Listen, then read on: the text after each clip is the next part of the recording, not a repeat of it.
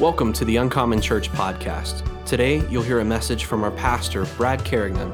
We hope that it helps you to know God, grow strong in your faith, and do all that He has called you to do. I'm going to kick off the Christmas story, but I'm actually going to kick it off with a story we don't usually tell about Christmas, and that is the story of Zechariah and Elizabeth. Now, I can commiserate with Zechariah because earlier this year I used to say things I shouldn't say, and the Holy Spirit kind of convicted my heart, and He said, I'd like for you to fast speaking for 40 days. And I didn't talk for 40 days except for preaching and in prayer. And you're going to hear in the story that the Lord caused Zechariah to fast speaking as well. The funny thing is, most people would be like, the Christmas story has nothing to do with Zachariah and Elizabeth. Yeah, it does. This is how we want to jump right to, you know, Mary and Joseph and, you know, Bethlehem.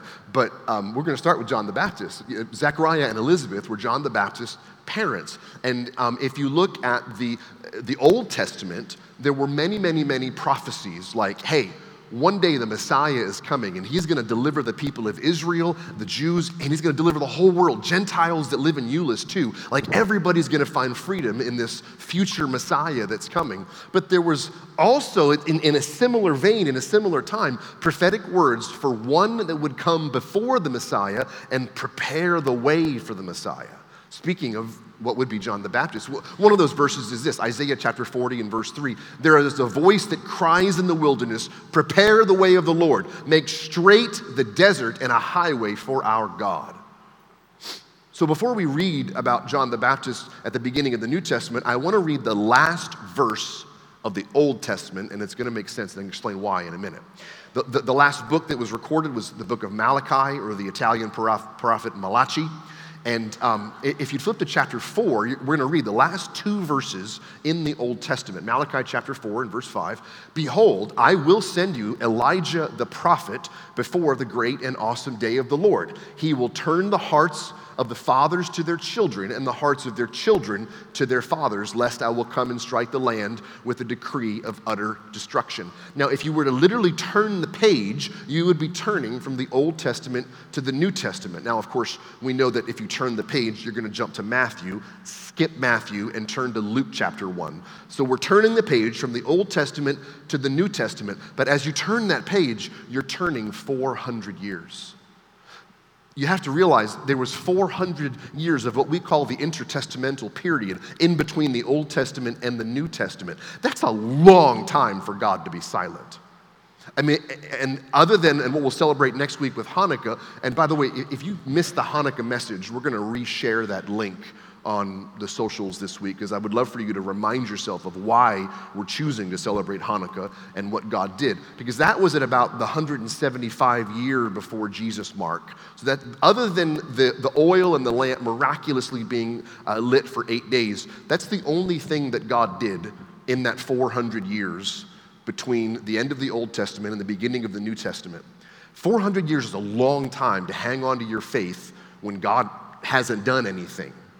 And if I could just put perspective of what 400 years looks like, 400 years ago was 1622. And in that year, 102 Puritans left Plymouth, England. They rented a boat called the Mayflower to take them across the Atlantic to the New World. And they landed in Cape Cod and set up a new colony of Puritans. And you want to know why they did that, by the way? Because the church in England was too worldly.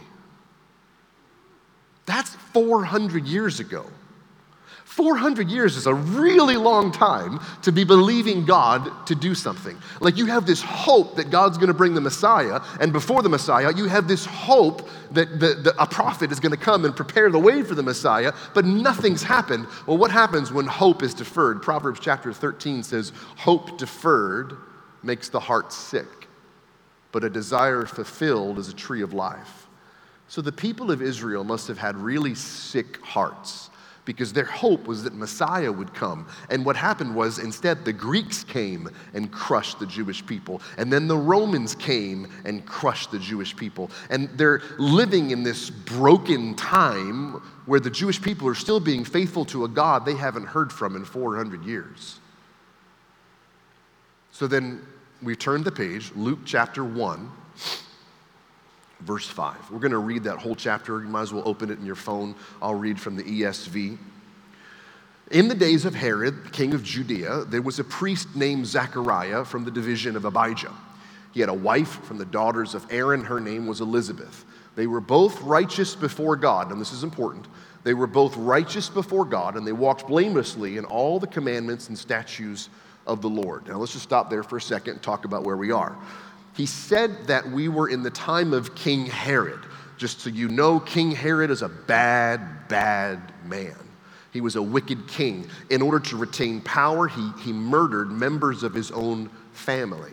And then later, after Jesus is born, this is the same King Herod that murdered every baby boy in Bethlehem, two years and under, trying to kill Jesus and stop him from being the next king of Israel. So this is a wicked, wicked king um, in, a, in, underneath the, the oppression of the Roman Empire, which was wicked as well. And then it, all of a sudden, the camera pans and zooms in on this, this, this older couple, Zachariah and Elizabeth. He was a priest, and they were God fearing. They were blameless in all the commands. This is an amazing hope that there is, is that there would be a couple that would be faithful to God, even though God hadn't been quiet. God had been quiet for 400 years. Now, what it meant to be a, a priest was that there was like a rotation of priests that would go and serve in the temple in Jerusalem. Now, don't forget, sometimes they would have to sacrifice the animals, sometimes they would have to do the grain offering, sometimes they would have to change out uh, the oil, sometimes they would have to, of course, be all, constantly cleaning, because if you think about all of the animals that were brought in there, there's all the manure, and then there's all the blood, and then there's all the carcasses, and then priestly duty was a lot of work, and it was gross, and it was, but it was their greatest honor to be able to serve in the temple. Here's a problem for Zechariah and Elizabeth, verse 7. They had no child. Elizabeth was barren, and they were both advanced in years. Now, this is a huge uh oh, because in the ancient Middle East, to be barren was considered a curse from God. Every couple, like today, of course, would, would, would try to conceive a child. But these were God fearing people. And if, if there was no baby, if the wife was barren, that was literally grounds for divorce. So we already know that Zechariah was a good guy for not leaving his wife after years of trying. But now they're so old, it's, it's, it's past the baby making opportunity, but yet they're still praying for a baby. But yet they've had to live with the stigma and the shame of never having children. Let me ask you a question Have you ever prayed a prayer that you feel like God has left unanswered? Have you ever felt shame and you've, you felt like you've carried that shame in your life? Maybe something that you did or something that was done to you, and you, you feel like every room you walk into, especially a Christian room, that there's people looking at you in shame. Have you ever felt like God was mad at you? Because Zachariah and Elizabeth could have easily felt all of these feelings and emotions because they had no children. Verse 8. While he was serving as a priest before God, when his division was on duty, according to the custom of the priesthood, he, Zechariah, was chosen by Lot to enter into the temple and burn incense. This is obviously an artist's rendering of what it might have looked like inside of the temple. You'd pass by the, the golden lampstand, you'd pass by the showbread, and then there, right in front of the Holy of Holies, there would have been a small fire burning and they would pour incense on that, and that sweet smelling smoke would rise up before God. Verse 10 The whole multitude of the people were praying outside at the hour of incense. Now, I, I just need to kind of step out of the story for a moment. What's Zechariah doing there? He's shamed by God. They've never had children. God hasn't spoken for 400 years. Why would he even still be serving God? Shouldn't he have just quit on his faith? Shouldn't he just assume that God is dead and not wanting to do anything in their lives? That's what most of us would have done. If we felt like God hadn't spoken for 400 years, we'd just throw in the towel and walk away. And Zachariah and Elizabeth, their whole lives, they've been praying for a baby, and they never, God answered that prayer. They never had a baby, so they felt shamed in front of the whole Middle Eastern world. They felt like God was mad at them. But yet, here Zechariah is serving God in the temple, going the extra mile. It takes great faith and commitment to God to serve the Lord when you think God's mad at you.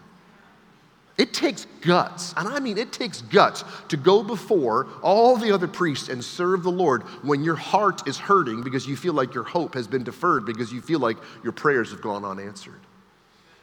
Now, just to put it in perspective, serving in a priest was it was kind of like serving in the military in the reserves, where you would get to go home and you'd do your home duties, you'd provide for your family, but then several times a year you would rambo up and go up to Jerusalem and you'd get to work and serve.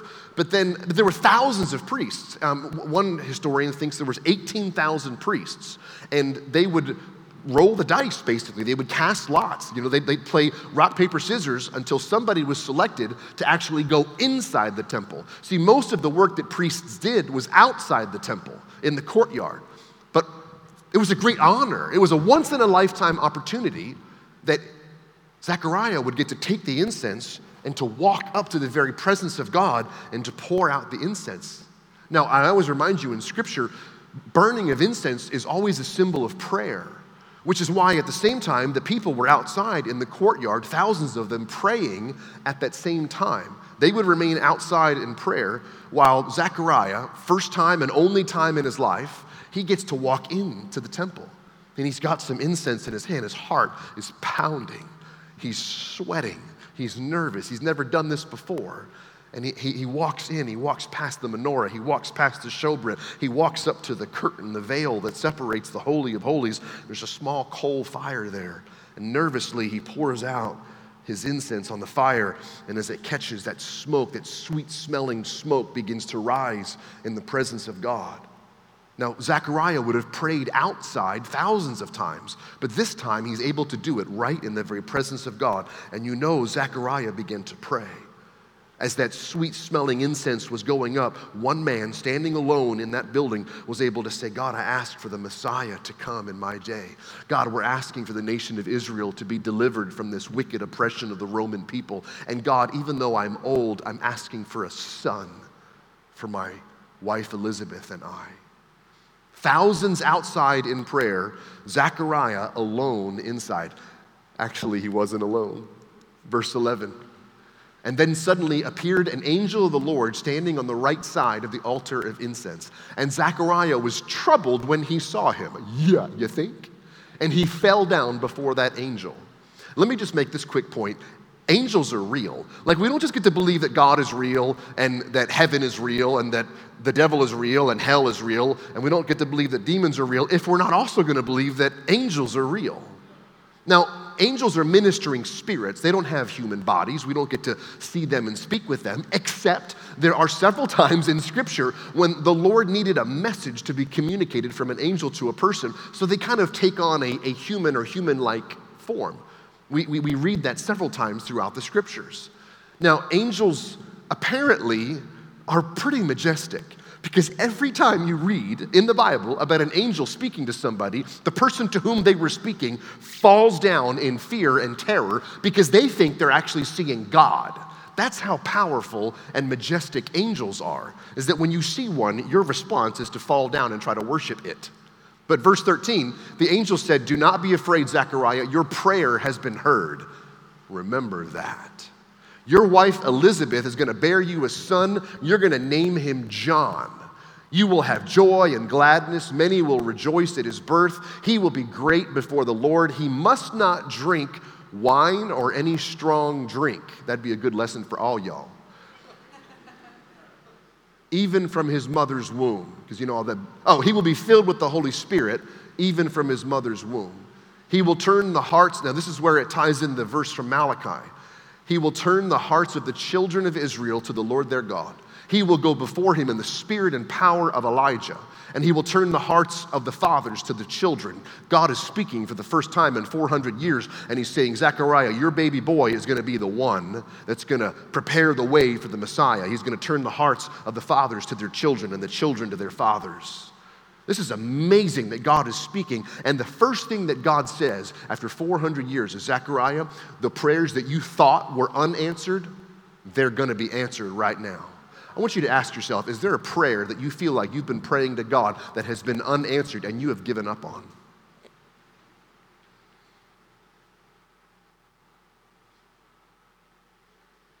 The angel says, Don't be afraid.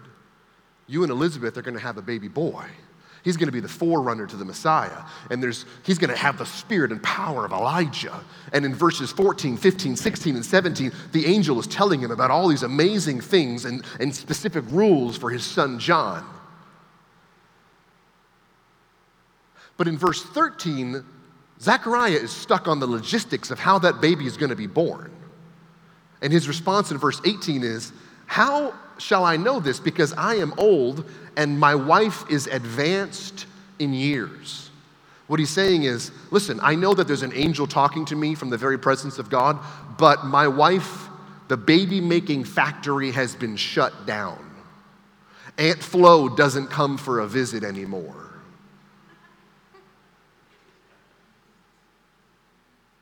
And what he's saying is, I hear you, but I don't believe you. So he puts his foot in his mouth, and this great man of faith and devotion vomits up faithlessness. The first time God has spoken in 400 years, and Zechariah is like, nah. You can't do a great miracle because we're too old. You can't do a great miracle because I don't have enough gifting or talent. You can't do a great miracle, God, because I don't have any money. You can't do a great miracle, God, because I don't have any influence. You can't do a great miracle because I know me and I know my shame and I have disqualified myself from the call of God. You can't do this great thing because I'm actually going to be my own worst enemy. Faithlessness is easy, sometimes faith is hard, and it requires you to keep your mouth shut. And because Zechariah couldn't keep his mouth shut, the angel helps him.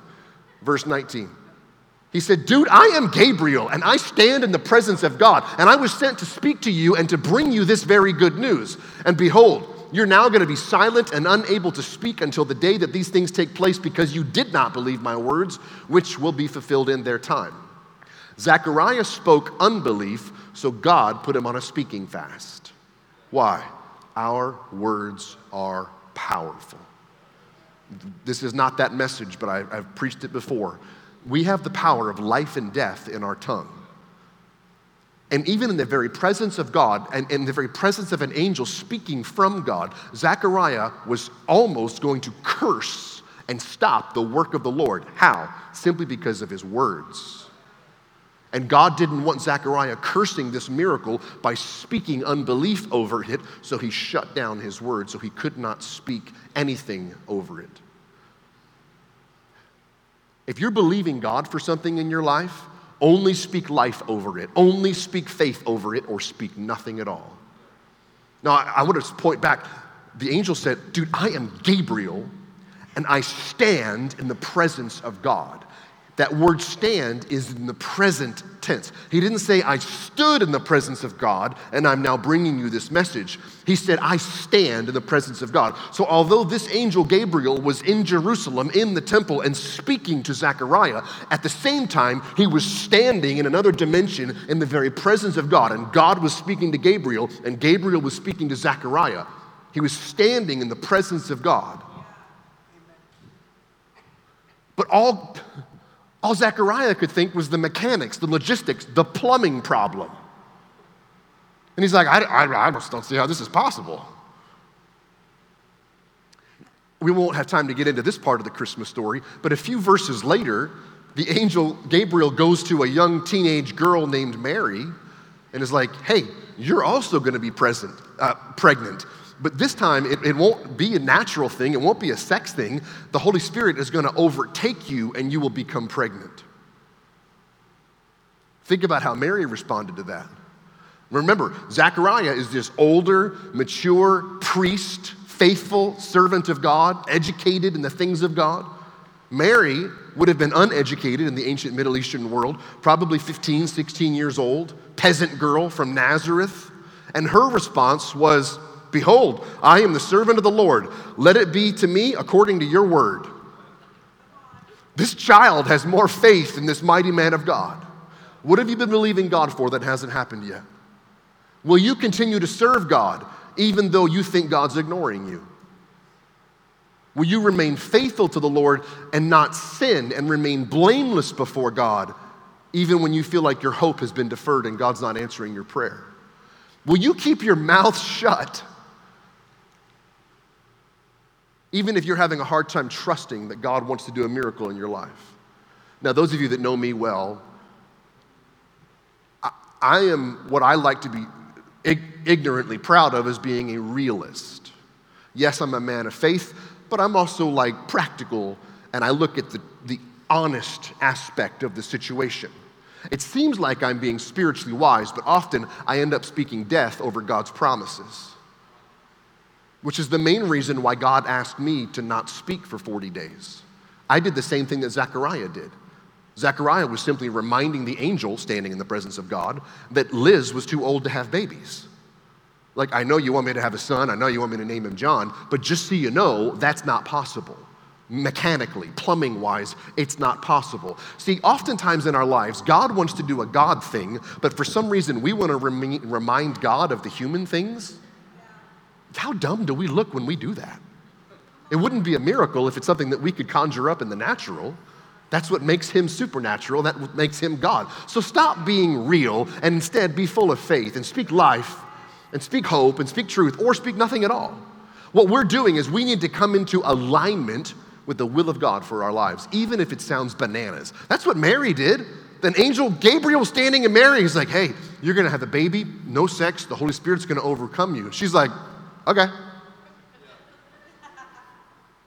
In the temple, in the presence of God, to a well trained, educated, experienced, veteran, you know, gray hair over the ears kind of a priest, Gabriel's like, hey, you're gonna have sex with your wife, and in nine months you're gonna have a baby, and you're gonna call him John. And he's like, nah, it's not possible. We're just gonna watch TV. We're just roommates at this age. There's a whole other sermon on marriage that we won't get into. Let's just finish this. Verse 21. The people were waiting for Zechariah outside, and they're wondering, what's the delay? When he finally came out, he was unable to speak. And then they realized that he had seen a vision in the temple. And then he kept making signs to them, but yet he remained mute. When the time of his service ended, he went home. What have you, what have you stopped praying for? What's the thing that you feel like you have been asking God for that hasn't happened? What's the thing that you feel shamed by in your life?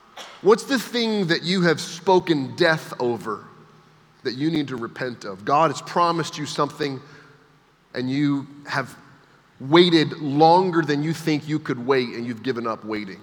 So now you speak death over it.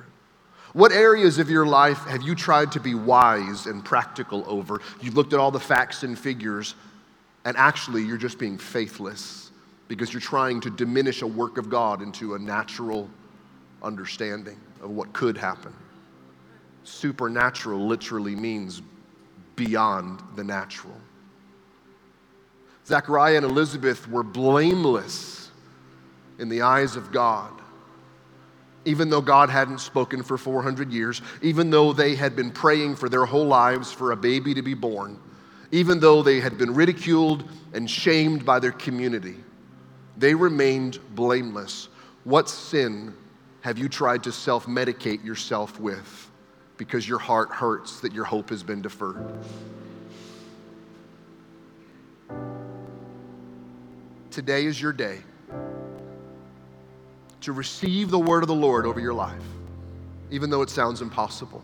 Stop trying to reason it out and just have faith and trust God. And if you have spoken death over things that God wants to do in your life, you're going to repent and then you're going to speak life or nothing at all. What is the thing that you have been hoping for? Maybe you were believing God for a baby. Maybe you were believing God for a miracle in, in, in health. Maybe you were believing God for a financial breakthrough. Maybe you were believing God for a relationship breakthrough. Don't quit. Don't give up. Have faith in God. It's easy to give faith away and be faithless. It's really hard to remain faithful when you don't want to. It's really hard to believe God when you feel like God hasn't spoken since the Mayflower. Will you be the one that says, I will remain faithful to the word of the Lord and I will remain blameless before my God, even when everybody else gives up, even when everybody else is faithless, that like the, the believers in Asia, where their faith is not something they do for an hour a week.